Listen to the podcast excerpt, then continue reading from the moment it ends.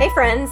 Welcome to Aromatic Chat, the podcast that introduces you to registered, clinical, and certified aromatherapists around the world.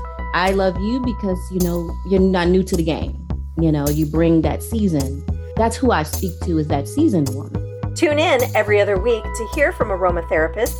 I used to be an avid reader, but I'm not seeing that in my life right now. So I'm not going to read the book. I will glance it. I'll get it. Give I'll me the cliff notes. Give me the cliff notes. yeah.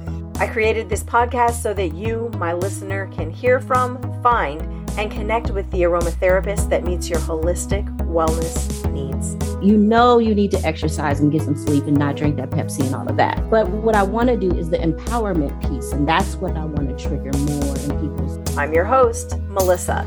Be sure to subscribe to Aromatic Chat on your favorite podcast platform so you won't miss this episode with Dr. Tiffany Smith.